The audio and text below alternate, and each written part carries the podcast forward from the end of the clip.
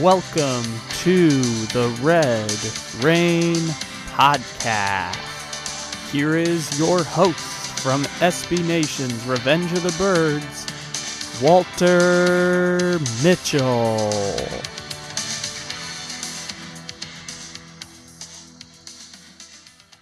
Thank you, Kyle Little Rock Ledbetter from Slam Diego. What a wild weekend.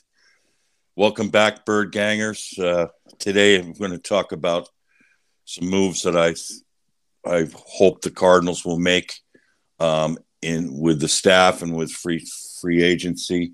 Um, there's a lot to talk about. Uh, Want to talk about what we saw just in total awe this weekend. Um, and it was uh, also a, a, nice showcase for some of the free agents that I think the Cardinals uh, might want to look deeply into signing um, for next year. So, uh, you know, uh, before we start, Kyle, can you please look up what the Rams cap space is for next year? Um, I that's one thing I, I need to know um, as we uh, as I talk, start talking about free agency, because there are a number of of Rams free agents that, boy, it'd be nice to flip them over onto our side, um, and um, you know I want to talk about that. I want to talk about uh, you know the the the free agent gems that are out there that I think that the Cardinals may have a good so, shot at signing now, the Los Angeles Rams have $190,000 in available cap space this off season. So they have Correct. basically zero. Right. Uh, I'm going to see if I can move around some right. contracts and how much space I can open up if I do the salary cap editor. Sure. Thing. So for now, it looks like they have Good. zero. All right. Well, we know they'll they'll make some moves, but can they afford Von Miller, OBJ, um, and some of their other, you know, Darius Williams, some of their other uh, uh, free agents. Here are the Ram free agents that I, I really love to see the Cardinals make a move for. Of course, Von Miller would be an excellent system fit in our 34. He's made to order as a weak side outside linebacker. Um, and at his age, I'm not sure you have to pay 15 mil a year. It's going to be double digits, but probably I'm going to guess. Well, the guaranteed money is going to be the important thing. I mean, I think if you signed him for two or three years and guaranteed 20 million, something to that effect, I imagine um, you could sign him. And boy, that would be a, um, you know, that would be an outstanding addition. But, uh, if if if not Miller, I you know the the guy who's been catching my eyes is uh, Ogbo Okoronkwo. Um, Okoronkwo is uh, you know he's an Oklahoma kid. Um, Kyler probably knows a little bit, um, more than a little bit, and uh, you know he's a 6'2", 253 um, edge rusher. Um, I thought he he had some really good pressures on Brady um, from that backside, and um, you know playing against the the the Bucks offensive line, which we know is really good. Um, so um, uh, that's an interesting um, prospect for the Cardinals. I think you know he's an up and coming player. Uh, I don't know how much it would take to to sign him. Probably, you know, they could sign him for a reasonable contract. Um, but uh, really liked his burst off the edge yesterday. Uh, that would be um, an interesting signing for the Cardinals if they couldn't land Von Miller, but Von Miller would be a plum. Um, OBJ is fascinating to me. I think Kyler would mesh with him beautifully. Uh, the the only thing about him is, I mean, as well as he's played, um, with the Rams, I think he's going to command a pretty hefty salary. I'm not sure if the Cardinals can afford that, paying um, DeAndre Hopkins 25 million on next year's cap. Um, so, you know that that might be a stretch for the Cardinals. I can't imagine the Rams being able to re-sign him unless he's so in love with LA that he's willing to take a major, um, you know, drop in salary to make it team friendly for them. Um, but you know, they're already paying Cooper Kupp and Robert Woods and and Van Jefferson. I mean, they have um, a luxury there and a glut at wide receiver. And if anyone deserves a raise, it's Cooper Kupp. Oh my God! Um, Would you what, like an what, update on the Rams situation too? I, I sure. messed around with the numbers a little bit. So Go ahead. if they if they converted Robert Woods, Cooper Kupp, and Aaron Donald's salaries to base salary, they could open up $19 million in cap space, which would be enough to re sign either Von Miller or Odell Beckham, most likely, but probably not both of them. So it looks like right. they could get one of them if they yeah. restructured all these deals and still have a little bit of space in free agency. Right. Thank you for that. That's that's fascinating to know. And you know, and even with that, with the kind of depth that they're going to need to fill in with, I mean, they're going to need money to sign other players. I mean, they have a number of free agents they're going to have to account for. Darius Williams, for one. Um, you know, Darius Williams, I like I like him as a player. I, I think Marco Wilson ultimately can be better um, on that at right cornerback. I kind of like where we are with Marco. I think a year stronger um, is going to mean a lot, uh, and we'll see a lot from him. Um, so I'm, and Darius Williams doesn't strike me as a guy we can we can dog the the the big three in in the NFC West: Cooper Kupp, Tyler Lockett, and uh, Deebo Samuel. I mean, we have the Cardinals' number one priority in the secondary is si- signing a cornerback with experience, or using their first round draft pick if they see a guy that they think like McDuffie or McCreary or um, or or, or, or uh, who's the other kid from Florida? I keep messing up his name, but Marco Wilson's, uh, you know, counterpart um, over in, in, in Florida. Um, he's a he's a fine player, but you know, with rookies, I don't know if we could count on them. Next year is a big year for the Cardinals. It's really, you know, like Super Bowls in Arizona. Ultimately, I think we need an, an experienced guy um, uh, to to uh, finally have a guy who can chase and cover and dog those big three in the NFC West. If we get a guy like that, that's going to make a huge difference. Um, the the corner that I really like in free agency we saw last night, Chardar- Charvarius um, uh, Ward for the Chiefs. I don't know if you saw the job he did on Stefon Diggs, and I would put Diggs in that category with Kupp and Samuel and Lockett. Uh, Charvarius Ward is he's he's a number one corner, and I don't know if the Chiefs will. Kyle, can you look up the Chiefs cap space for next year? I can um, look up the Chiefs cap space. I do know Ward is a free agent, though. That is correct. Yeah. I'm wondering if they'd put the F tag on or T tag. It would be interesting because it, would be interesting because I know Ward's also the person who gave up 260 yards to Ja'Marr Chase a few weeks ago. And Charvarius Ward has been uh, an up and down tenure with the Chiefs. But I think you're right. I think he is a true number one corner if he hit yeah. the open market.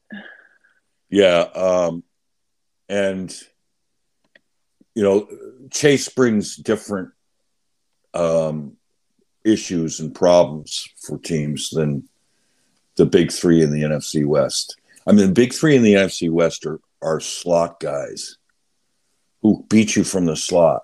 And, you know, we need a slot corner. I mean, Byron Murphy, um, there's certain guys he can cover from the slot. I don't think he's quite fast enough.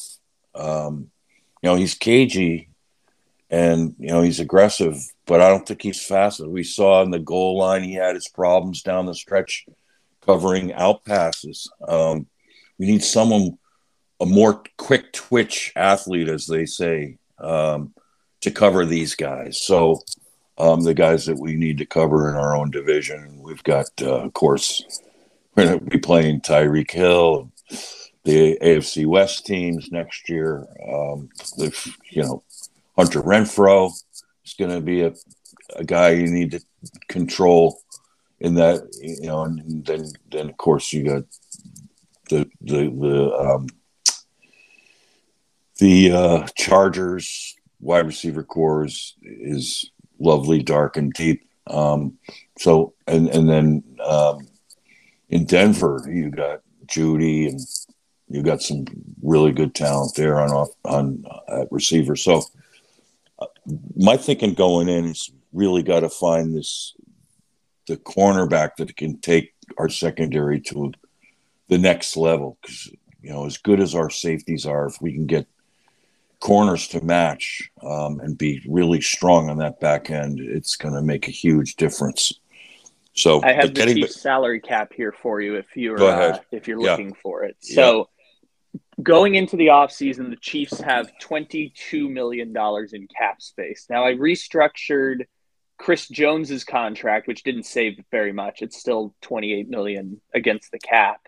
Uh, okay. Uh, Joe Thuney's saved a lot of money and Kelce's saved a little bit. Also, Frank Clark, I did his. It was just a little bit of money. So yeah, the max they could get is about forty-five million wow. cap space. Oh, jeez.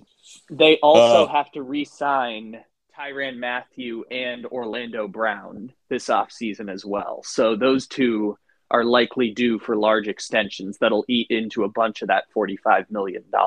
Okay. All right.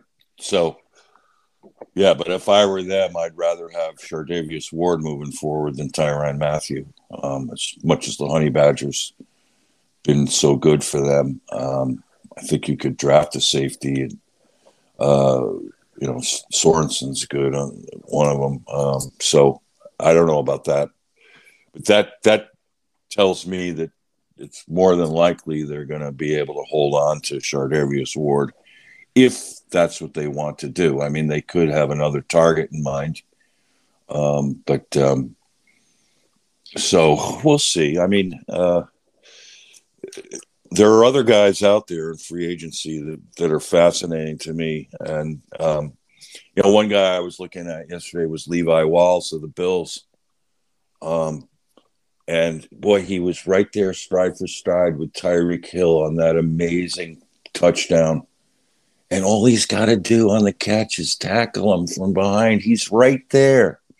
And I don't know why he didn't plane out and just rip for his ankles um, better than what he did. And, you know, because then uh, Hill was off to the races and what a play. And then, of course, Hill got away with taunting, which, uh, you know, it's crazy how some teams get away with stuff when, you know, and, and other teams don't.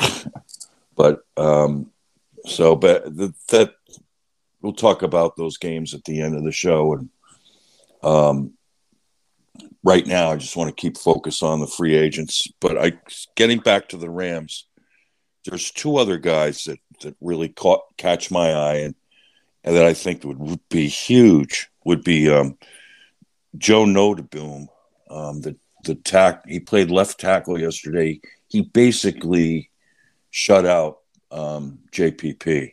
Um, and, uh, in, and in textbook fashion, his, his uh, fan blocks, his setup, everything looked great in his hand. Um, and I think the, you know, the, this year's Chandler Jones S contract for the Cardinals is DJ Humphries. I mean, the Cardinals, I made a point on this uh, last week uh, in my articles, is that, that on ROT, ROTB that, you know, the Cardinals held on to Patrick Peterson a year too long. They had a chance to trade, get a first round draft pick for him and Nelson Aguilar, um, which they declined. And Patrick Peterson had a down year.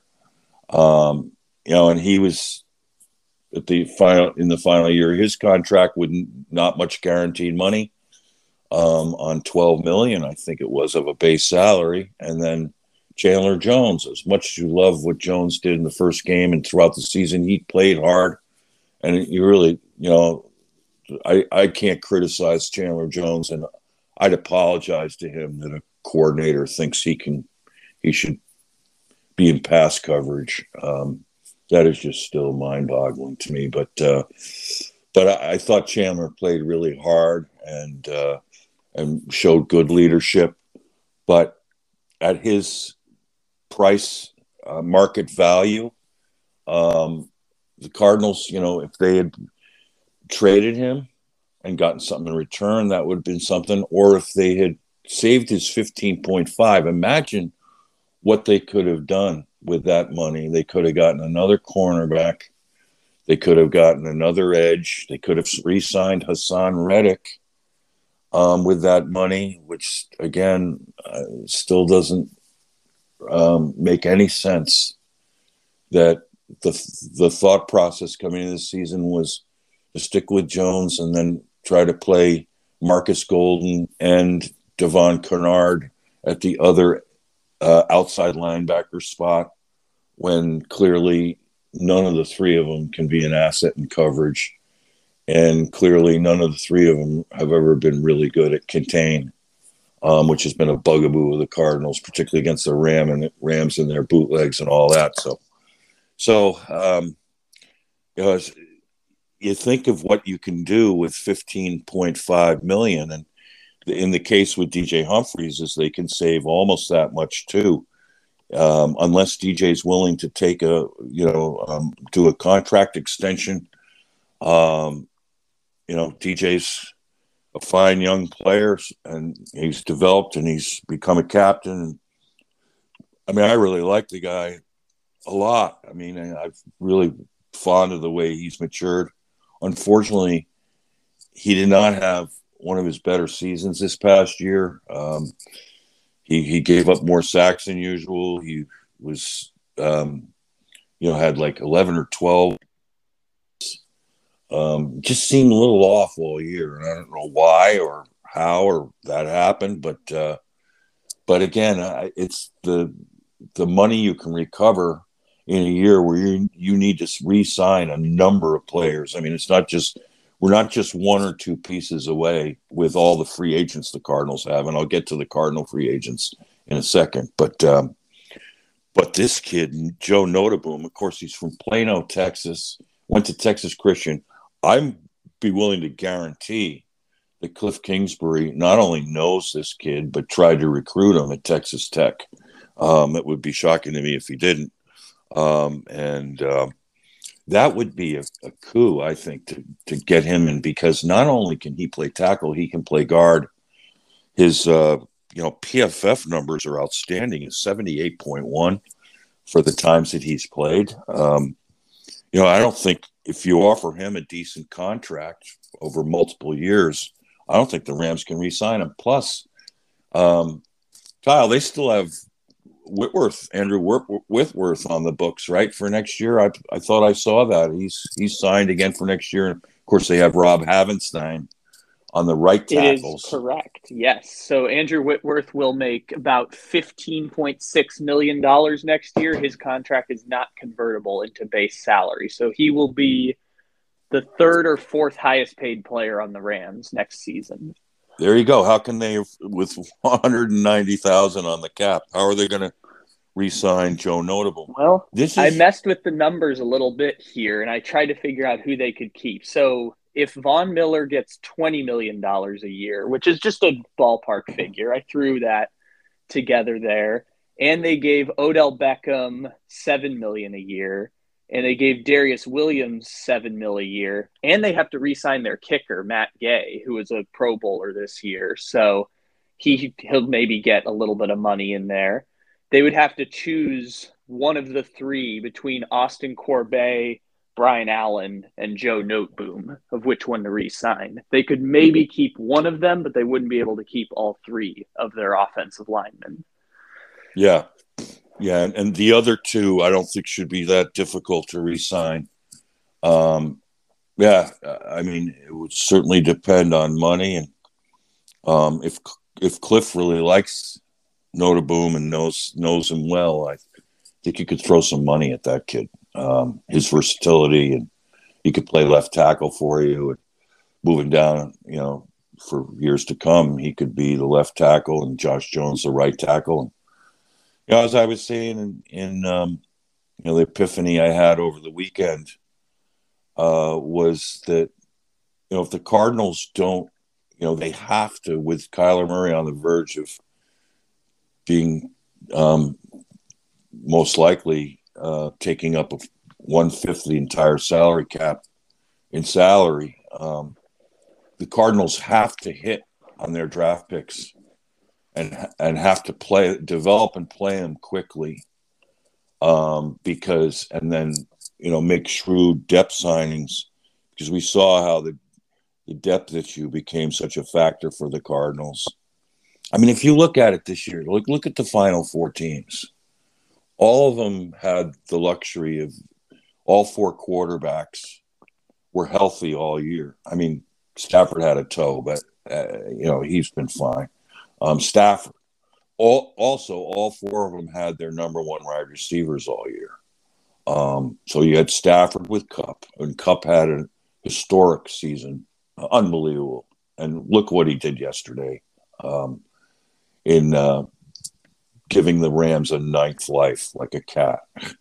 Um, that came was bizarre. I mean, they did everything possible to try to give it back to Tampa Bay, but who saved the day? Stafford and Kupp. You know that that combination was the best in the NFL this year. Let's let's just um, you know tip our hats to them, right? So so and then you got Jimmy G, who did have a bit of a health issue towards the middle of the year, but bounced back from. And but Deebo's better, you know, the the biggest um, and most promising news for the 49ers this year was Deebo Samuel staying healthy. And then when they expanded his role in the offense, this this team took off. So you, you had that combination going all year. And then, you know, Mahomes and Tyreek Hill.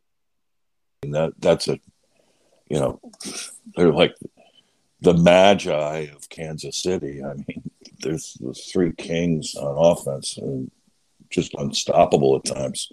By the way, didn't that uh, game-winning touchdown from Mahomes to um, to Kelce remind you of Santonio Holmes and dragging the feet in the back of the end zone? Oh man, what a nightmare! And I was so heartbroken for the for the Bills. I, I mean, how how in the world do you lose a game when you just took the lead with 13 seconds left? It's just uncanny. But here was the deal with that. It was that, you know, I mean, first of all, why the Bills didn't squib the kick down is going to be one of the, you know, like most prolonged questions in the history of the NFL. I mean, the whole notion is that you put it, you put the Chiefs in a in a quandary there because they know they're, you know, the time is their worst en- enemy.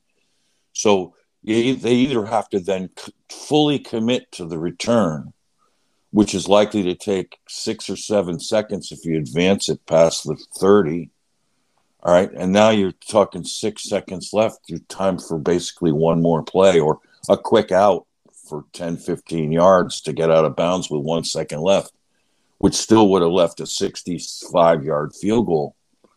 But then they, you know, the Bills call timeouts on each of the two plays and they come out in just you know, uh, I mean, I don't understand what they were trying to do. I mean, you know, in that situation, I don't think, you know, you have a better option of rushing three. And that's a, that's a situation where you want to rush three. I mean, in that where you just don't, you can't give up 19 yards to Hill on the first play and then 25 yards to a wide open Kelce up the seam with Levi Wallace playing just you know didn't didn't get to him fast enough, and Wallace made a trip tackle after finally like 20, 22 yards, and Kelce, you know dove ahead for twenty five yards, and it's just mind boggling. I mean, what you can do in that situation is is you can play five man under with five yard cushion so what you, the point is, stay, keep your cushion the whole time, and then when the ball's in the air, you're going to let them catch but then you're going to make sure you make the tackle. And in that situation, you're not going to give up 40 yards, 40 plus yards. Um, and it is going to force Mahomes to hold on to the ball longer. Plus, not only do you have a man on man with the five man under, you got a three man rush, you got a five man under, and now you have a three deep safety built in, where you know in their in their zones on the back end, anyone who gets past, they can pick up and make sure they don't catch the ball deep. Unlike the Bucks did didn't do with Todd Bowles um, on that Cooper Kupp game winning play. I mean, wow, was that just amazing? Um, Kupp's play in that game and, and Tyreek Hill. I mean, the, the two guys, the, you know, showed their, you know, they're, why they're the best receivers in the respective conferences, and it was totally clutch. But, uh, but yeah, it just was was just curious that the Bills called timeouts to set up what looked to be a very porous um, and um, poorly conceived prevent defense, and it burned them. Um, uh, it's just oh, so heartbreaking for them. I mean, if you're a Bills fan who you know back in the day with with uh, you know Kelly and and Thurman Thomas and everything wide right. I mean, three Super Bowls and nothing to show for it, no rings. I mean, this just has to be so, so frustrating because you had it. I mean, the performance that Josh Allen put forth with, with you know, um, in this game, the will he showed to win, and just the sheer out balling that he did, and um, Gabriel Davis. I mean, holy cow! Um, but here's the thing too: is that with Brian Daboll calling this offense. I mean, that's the kind of attack mode offense the Cardinals need. With throwing downfield and being aggressive. I mean, in those situations, Cardinals tend to get conservative. And I think that's might be more on Kyler than it is on Cliff. I think Kyler tends to play very conservatively, maybe in fear of throwing the interception. When really in those situations, I mean, look what Josh Allen did tacking downfield. And not only that, where did they attack? They attacked where Tyrann Mathieu was missing. They knew where the Chiefs secondary was vulnerable and they attacked it. That's something the Cardinals have to do next year. They have to adjust to the personnel and know where teams are weak and exploit that as much as they can and in an aggressive fashion, the way the Bills did. And I'll tell you, if Brian Daboll isn't on the top of everyone who wants an offensive head coach's list right now, I mean, you, look at the job that he's done with Josh Allen, um, for one, but look at their offense and how diverse it is. Look at the play calls. He, you know, look at what he gets out of Allen with his legs. Look at what he gets out of Allen with his arm. I mean, you know, Allen is just stunningly brilliant now. And coming out of Wyoming, people had their doubts. He was all over the place at Wyoming. Um, you know, kind of trying to find himself. His accuracy wasn't terrific. You wondered if you could ever coach him up to get him reasonably accurate. Now he's just lights out. Um, I credit Brian Daboll as much as anyone for for Zach Allen's development, and somebody's going to get prize plum offensive coach in Daboll um, as head coach. Uh, somebody's going to snag on to him, and yeah, man, I'll tell you, he is uh, he's earned it, especially after last night, last night's performance was was you know a, an offensive coordinator's clinic in my estimation.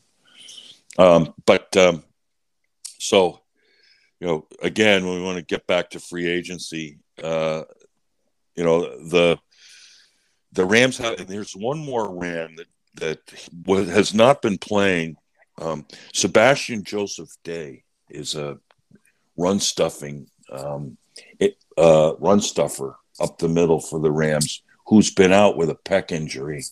Uh, I don't know. They're hoping he can return next week, uh, but he's been out for a number of weeks.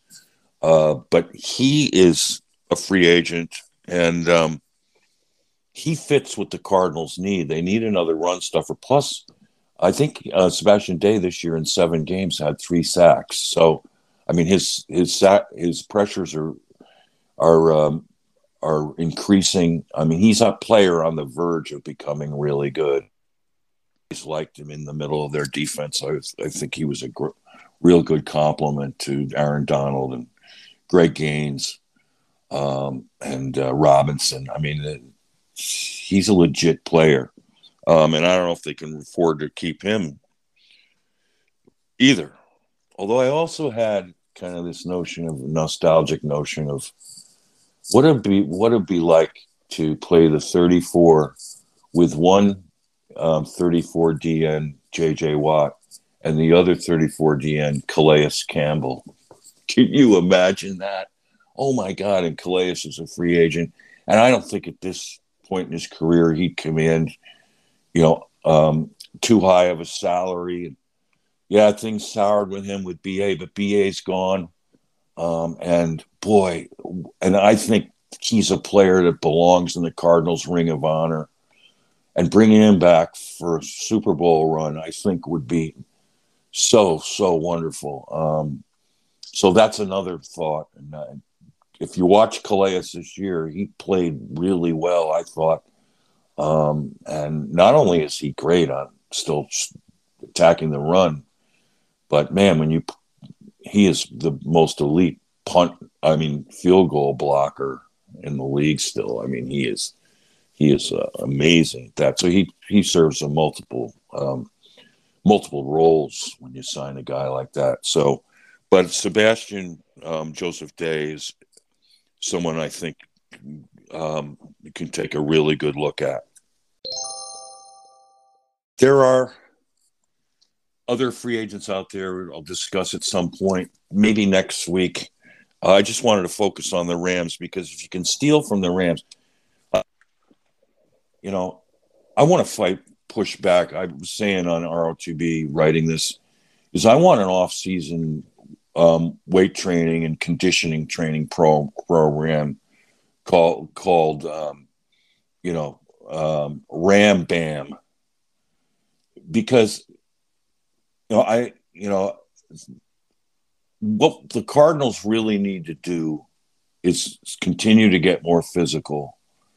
And seen as the Rams, everything they did, which looked to me like after they lost to the Cardinals, all the adjustments they made scheme wise to go back to their bread and butter plays, and then personnel wise to be the big winners at the trading deadline with Von Miller and Odell Beckham Jr.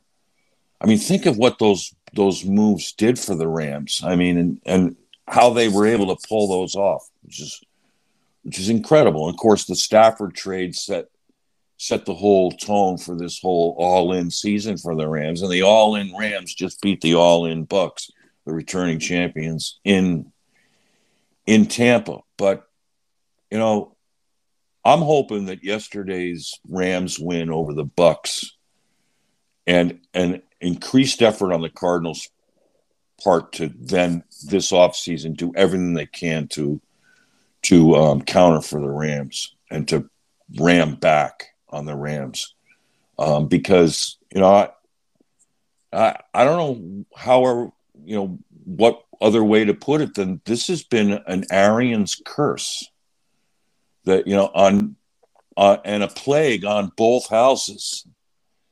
I mean, to use a Shakespearean um, phrase, you know, think about this, okay?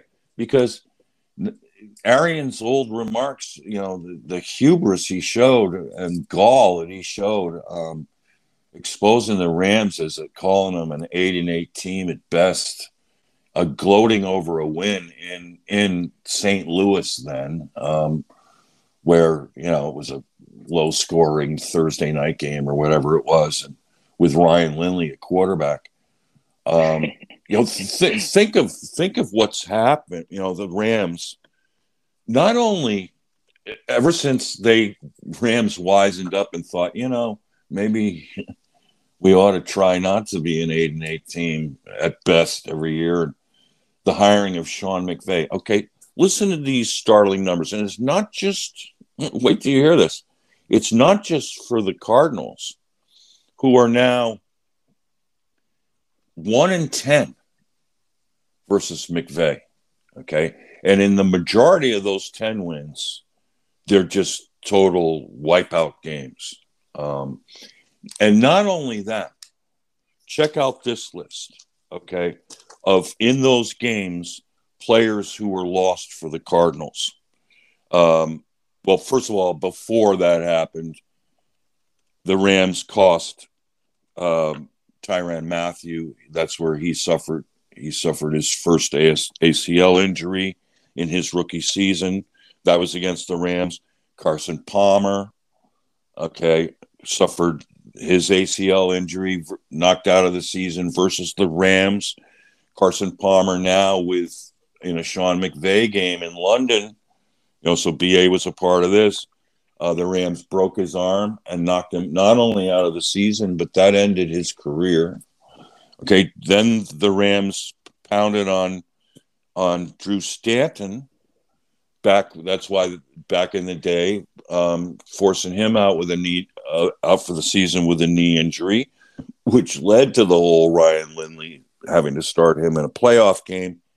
Then, if you recall, the Rams knocked out David Johnson in the in the last week of the season in Johnson's great historic year with the knee injury.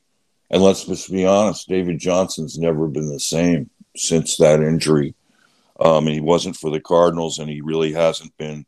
I mean, he's been okay, but he hasn't been the, the DJ of old, the humble rumble that we we knew and loved. And then, so then, but then, how about last year? with a chance to make the playoffs in LA playing against Joe Wolford, John Wolford at quarterback. They knock out Kyler Murray on a sack in the first quarter. And then we, we know how that all shook. Okay. Now, okay. Then this year, when they when they got their revenge game on the Monday night football in Glendale, that's when they knocked out DeAndre Hopkins. I mean, Cardinals are falling like dominoes versus the Rams. And this has to stop. Okay. Okay. Because then James Conner, same game, late in the game, almost last play, um, pulls his Achilles. Okay. Then I don't know about you, but it made me so sick to my stomach to watch Budda Baker carted off the field in that preposterous performance from the Cardinals against the Rams um, in the playoffs. If you know the Rams are red hot and they're buzzsawed, it was been, would have been tough to beat them, but to be as ineffective as the Cardinals were against a division opponent they should know so well, they should be able to to uh, make the game at least competitive. I mean, to watch Budda Baker um, off that field, it was just the insult to injury is just overwhelming to me.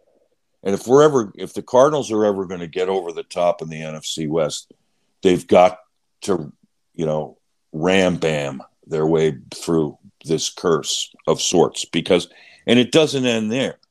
All right. Arians did this not only to the Cardinals, but he did it to himself because he, against um, Sean McVay, he is uh, one and four. And 0 and 3 with Tom Brady. I mean, imagine that.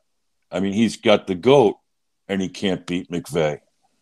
And of course, you know, um, and so, you know, essentially he threw a plague on both our houses and now BA's paying the price today for it. Um, and, uh, you know, it's got to stop. It has to stop. And maybe um, some demons were exercised yesterday with uh, with McVay getting the ultimate victory over Arians in Tampa Bay over the goat, which could have been the goat's last game in Tom Brady, but uh, you know, and the Rams almost giving him every chance to come back and win that game, uh, like the Bills did with the Chiefs. Uh, so I don't know. It's that's something that my focus of this offseason is let's take some of these Rams players and and turn them into Cardinals because they're good players and some of them are very should be, you know, affordable. Let's let's see if we can grab one of those stars for the trades they made, like a Von Miller, um, who's as you saw, as you've been seeing, he's got plenty left in his tank, um, and he's the speed kind of rusher. And Von Miller defends the run from the edge, and he contains from the edge. And I don't want ever want to see our best pass rushers in pass coverage again. And uh, hopefully, whoever's the coordinator next year, if Vance is back, or if the Cardinals make a change there, hopefully um, the message gets through. Which, by the way, if you're a GM of a team, you have every right to insist. Um, I would have gone back to the game the Cardinals lost in Kliff's rookie year. They're playing their hearts out against the 49ers in Santa Clara, in Santa Clara and they take a late fourth quarter lead, a three point lead in stunning fashion. Of course, here we go. The defense is giving up yards, yards, yards, but now on a key third down um, with the with the 49ers um, in in long field goal range. Oh, you know, Vance Joseph calls a delayed, not even, you know, on the snap blitz, a delayed safety blitz for Budda, wherein Jalen Thompson's brought down to play Budda's man, leaving the middle wide open. And both Chandler Jones and Terrell Suggs are standing still, not even rushing. Okay. And they're there to um, be in coverage in case the 49ers do what they often do in that situation, which is to run their running back on a circle route. Okay. And what happens if you recall this? Okay, first of all, Jimmy Garoppolo realizes, let me just buy a little extra second time.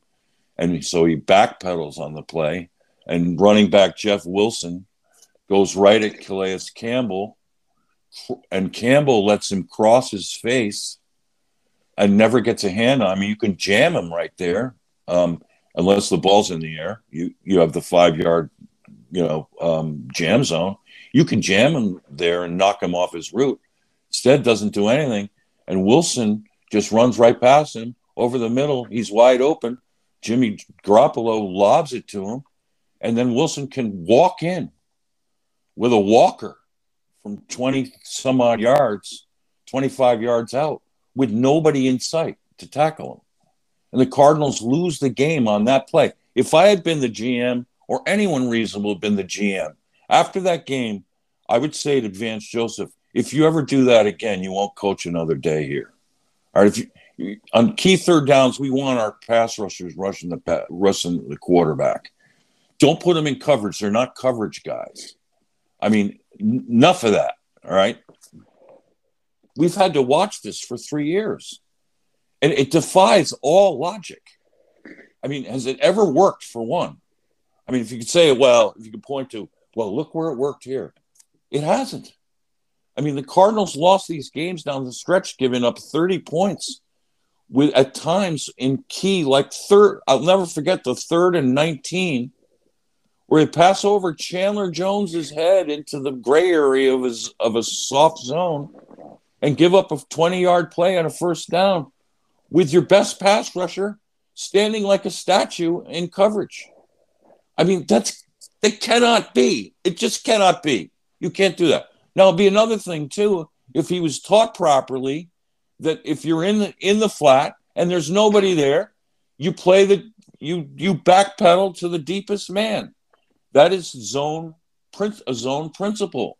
You got to play deep first, up second. But of course, our you know when when Jones gets there or Kennard got there or Golden got there, they just stood there in cement, like those uh, Bills players in that prevent defense. That's not what you know. Pre- you just don't stand in an area. You got to guard somebody. I mean, it's matchup zone. You have to whoever's in your area, you got to cover. And this is something that really needs to change for the Cardinals sooner rather immediately. You cannot have these these just just um, you know gaffs on on the calls and the execution and whatever else. So you know, the point is, is that we need reliability out of the coordinator to make these plays. We also need accountability as to you know how they're playing using their personnel, and you know it's just it's just inexcusable to have two elite athletes and football players like Isaiah Simmons and Zaven Collins spending a lot of time on the bench during the team's first playoff game. I mean, that is just unthinkable and unacceptable. And if you can't, if if the coaches can't play who you get, you know, you give them this kind of talent, if they can't play them or don't want to play them or say thanks but no thanks, how can you trust them there either? So, I mean, I think Vance Joseph is a, you know, you know, I think he's probably better suited to be a head coach. I mean, he has gravitas. He certainly has that. He's got personality. He's articulate. Um, but his play calling as a defensive coordinator and his his mind-boggling use of personnel um, and and and I mean his um, insistence that the middle linebacker, Mike linebacker, um, play like a safety I, it, I mean, it's so unconventional. I mean, one thing if your defensive interior were holding up, but once J.J. Watt went down, now we had the compounded situation of having, you know, not as being as strong up the middle, and then having a middle linebacker play on his heels most of the time and not very instinctively and kind of drifts towards plays and not doesn't run downhill on keying on a running back I just don't know how any of that um, is acceptable uh, to to the coaches. And what's mind-boggling to me too is that a local Arizona, you know, Republic um, sports writer, Bob McManaman, um, turned out his season-end accolades and had uh, Jordan Hicks as defensive um, most valuable player or most outstanding player. I mean, I just, I mean, I respect Bobby Mack. I mean, I, I just, you know, so I, I tweeted him. He didn't answer me back, but I tweeted him. How did you arrive at Hicks over the team's only pro, all pro player, Budda Baker? How is that even possible? I mean, Budda Baker, take Budda Baker out of that defense. And what do we have? I mean, and look at what he's the effect he's had on Jalen Thompson. The two of them, hands down, were the were the MVPs of this defense. I mean, they cover. They've spent the whole season covering for all the major flaws in the Cardinals' defensive schemes. I mean, what a luxury it is for um, Vance Joseph. And I'll tell you, Joseph is really good with safeties. He's very good with safety. He was in Denver and he, and he is certainly with here. But he almost has to be because, you know, the way that he schemes things makes you wonder. I mean, you know, I mean, and the irony is that Baker and Thompson are the downhill tacklers you hope your linebackers would be. I mean, they got it sort of reversed. I mean, we would almost be better off if they put Baker and Thompson at linebacker and, you know, kept, you know, Hicks off the field. I mean, the thing about, and then the other thing about Jordan Hicks is, you know, I don't know if he's coached that way. So, you know, I don't, I don't know um, really what the story is with that. I do want to give him a ton of credit for keeping his head up during the whole um, off-season ordeal, and that must have been really tough. And he came back in better shape than what he was last year. I give him a whole lot of credit, and he made a lot of good plays. And he was somewhat improved in zone coverage and man coverage. He just, as we saw in the playoff game, I mean, he, he can't cover Cam Akers. I mean, asking him to do that is really, it's not Jordan Hicks's fault. Um, it's the fault of the coordinator. But what Hicks really is is good at is blitzing up the A and B gaps. That is his forte. He is, you know, fantastic at that, and he ended some games with those blitzes. Um, and you know, like the Dallas game. I mean, that was huge. Um, so, you know, if, if something to keep, if you wanted to keep Hicks, but you can't keep him at nine million, you got to do something about that. But if you wanted to keep Hicks, you could use him as a nickel rusher from inside. I mean, also, I'd be curious to see if he could rush from the edge. I mean, because he's he's when you put him when you tell him to go downhill, you put him in that role. He's pretty dang good.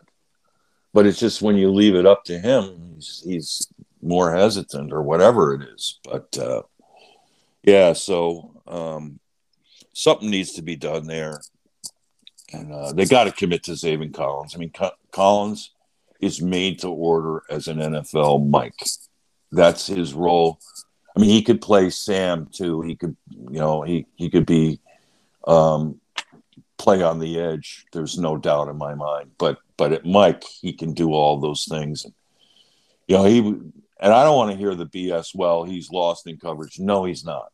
Okay. Um, if you look at his tape at Tulsa, he even won a game on a 99 yard interception where they were going to lose a game at, at Tulsa in his senior year.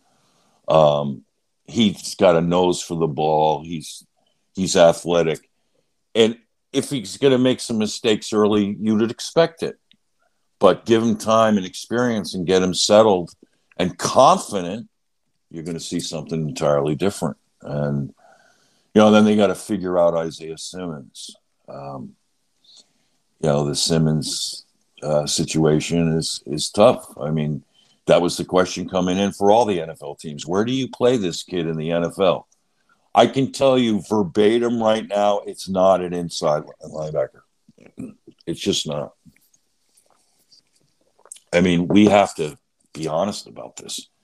And so many of us at ROTB, and I love our, our members there. I mean, our members look at tape, they study tape, they see, they know these things. And it's a joy for me to get on there and and um, discuss with them day after day after day. I mean, we knew we saw Simmons when they were forced to because of injuries when Clemson was forced to play him at inside linebacker in in the uh, Joe Brady LSU game. Um, you know, uh, in the playoffs, the college playoffs championship game.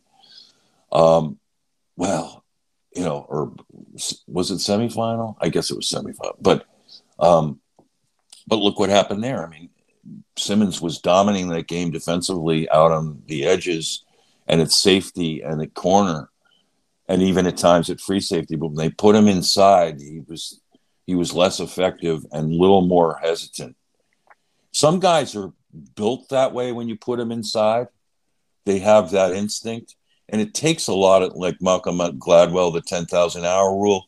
You really need guys who are well versed at playing inside linebacker because you need guys who have developed instincts and understandings of what it takes. And you need physical guys who can hold up physically, not like Deone Bucannon, who, bless his soul, he was his mind was willing, but a, as an inside linebacker, you got to be built for it um, in the NFL. Um, it catches up. I mean, the ground, the pounding, the physicality of the position demands someone be you know physically fit for it or prototypical for it. So, um, you know, but I think you got to move Simmons to safety and play him at times as a slot corner, um, and or a middle safety in zone uh, uh, in zones or middle linebacker in zones when you go zones. But you can you got to do what Clemson did: move them around that perimeter get him on the edge at times, get him out in space at times, use his fantastic elite athleticism to your advantage. I'll tell you this right now. If you put him at corner and just let him play corner, he'd be outstanding at it. I mean, he'd be Richard Sherman only with with a turbo mode. Um, because he's got the length, he can cover. This kid can cover. He can come up and force the run I mean, he's a baller in that. You know, just go back and look at his tape at Clemson. It's so fast. When he played corner, it was lights out. When he played deep safety, it was lights out. Um, when he played inside, you know, outside linebacker, it was lights out. When he played slot corner, it was lights out. It's just when he played inside that that um, his production um, diminished some, and it was pretty clear on tape there. And I think it was it's very clear after two years with the Cardinals. They got to move him, play a hybrid, two safety, two strong safety system with with uh, Jalen. Do something. You got to have a coordinator who can figure that out and put him carve the right niche for Simmons is huge. So, last but not least, I want to give you my top five uh, Cardinals' own free agents. You know, thought a lot about this, and there's tough decisions to be made. But I'm going to go in reverse order. Okay, so and I'd love to hear, you know, on Twitter at WBJ Mitch, give me your top five. All right, at ROTB, give me your top five. Here are mine, and you know, I, don't peruse the list and go down that list and see for yourselves which which ones um, appeal to you. And in which order? What's the top priority? Okay. My number five is colt mccoy. Um, we saw how valuable he was this year. Um, and it's a tremendous security blanket to know that your team um, has the ability not to miss a beat when your um, backup quarterback comes in the game. And um, and with with Kyler's injury history, and hopefully that's not the case next year. And like like the uh, the four teams in the playoffs, other than Garoppolo, left in the playoffs, had their quarterbacks uh, under center all year. Hopefully that will be the case for Kyler next year. But having McCoy and he shouldn't cost too much. Um, I give him a raise from last year. He deserves it. Uh, uh, having him back would be vital, in my opinion. Number four to me is Dennis Gardeck. Um, you know, he had a transition year this year, coming back from the ACL. I think he he started to really make plays down the stretch. Um, interestingly, they really didn't um, rush him as much from the edge, uh, which I don't understand. Um, but uh, that's something I think he can get back to with a year stronger on, on his knee. Um, and we saw for ourselves that this guy has major quicks off the edge. And, um, you know, he's a captain on special teams. And I think he's got a, can carve a really strong niche on the defense. I think he could start um, at outside linebacker at the Sam or at the Will um, at the weak outside linebacker, either spot. I think he's he's system flexible. I think he's the closest thing athletically we've had to Haason Reddick. In certain ways, I think he's even more quick twitch than Haason Reddick, but he can do the things that Reddick Reddick um, does. Um, he's got to practice his technique a little better. Um, both in pass rush and in coverage, because Reddick had those techniques down really well. Um, but he should be able to do that. So no, that's number four.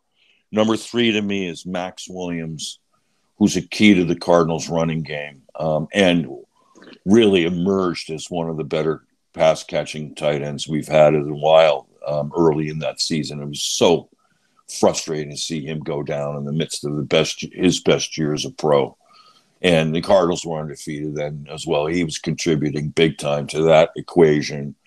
Um, we need him back, um, and for our running game, but also I think he can continue to pick up where he left off in being um, a strategic um, and clutch um, receiver um, in the flats and up the seams when we need him. Number two is Zach Ertz. You know, you have Kelce and Mahomes, and, and you got, you know, Garoppolo and Kittle, and you got, you know, these tight end tandems with quarterbacks that are that are just so good. Um, Higbee with uh, with Stafford. Um, you know, Ertz is our Travis Kelce.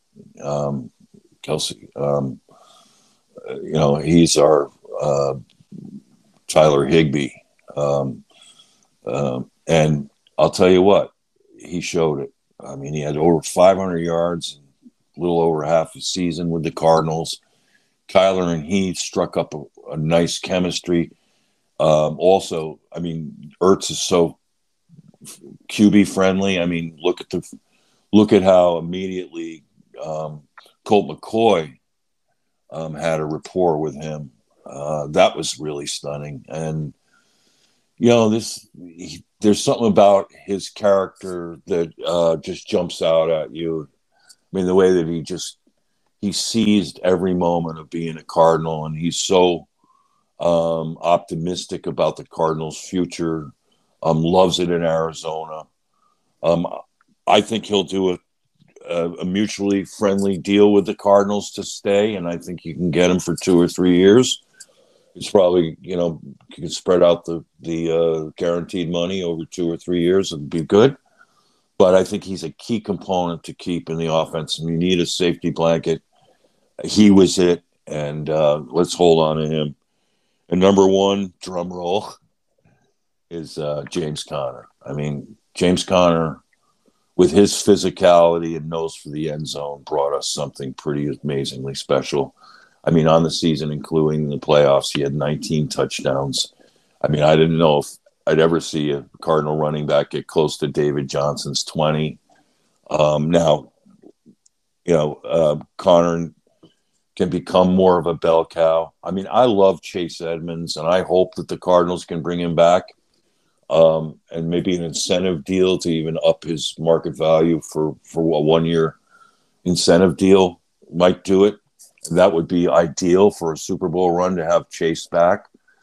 But and I've hemmed and hawed over it, but Conner brings that special physicality, and we see in the NFC West. I mean, this is a not only the best, strongest division in football. It's a it's a division for big boys, and um, I'll tell you what, Conner doesn't back down against anyone, and boy is he physical, especially in the red zone. And he really was startlingly good in in in the passing game. I mean, you know, some of the catches and runs he made there were were were fabulous. So that's my top five. I want to hear what your top five is. Um, you know, I gave all sorts of consideration in other areas, but I won't. Let's just call this the Mitch Five. I'm going to take it out of Gambo. Um, Gambo Five, which I love, by the way. The Gambo Five at the draft was was classic this year. Boy, did he nail it! So, um, the Mitch Five. I want to hear your five and tell us why. And uh, geez, I hope this is a really good week for the Cardinals. I I'm of the mindset that it's great that both the Rams and 49ers are in the championship game. I was rooting for both of them, not only because I think it just further proves, you know, adds for, f- further evidence that playing in the NFC West, um, you know, is no day, no no day at the park, um, and it's the toughest division in football. I'm so proud still that the Cardinals had the best regular season division record at four and two, whereas the Rams and 49ers reached three and three, and the Seahawks were two and four. I think that was stunning progress this year, um, and uh, something to be proud of, something to build on, and because um, we all know how you know, and it was no surprise to me that we were the four, five, and six seeds because we play each other. I mean, Aaron Ro- Aaron Rodgers and the Packers had the one of the weakest divisions in football. I mean, they could spread out. I mean, they had some cupcake games kind of there. They could, you know, they they did a heck of a job, no question, until uh, you know um, the 49ers had their way at the end of that game. Um, but uh, you know, and and the other divisions. I mean, the A- NFC East might qualify still as the worst division in football. I mean, the other end and the NFC NFC South has taken a dip now that Brees is gone, and you know um, that, and it's just no wonder that that you know that the Saints almost squeaked in. You got to give them credit, but uh, but yeah, I mean, not only that, but and this this um, it's great from the standpoint of the longer teams go in a playoff run, the harder it is the next year to come back. I mean, that's been proven time and time again. I mean, the wear and tear of these extra games, you know, now that the season is 17 games long, I mean, the Rams and 49ers are now going to be playing, both of them are going to be playing their 20th game of the season. That's going to take a physical and mental toll, but particularly if you lose.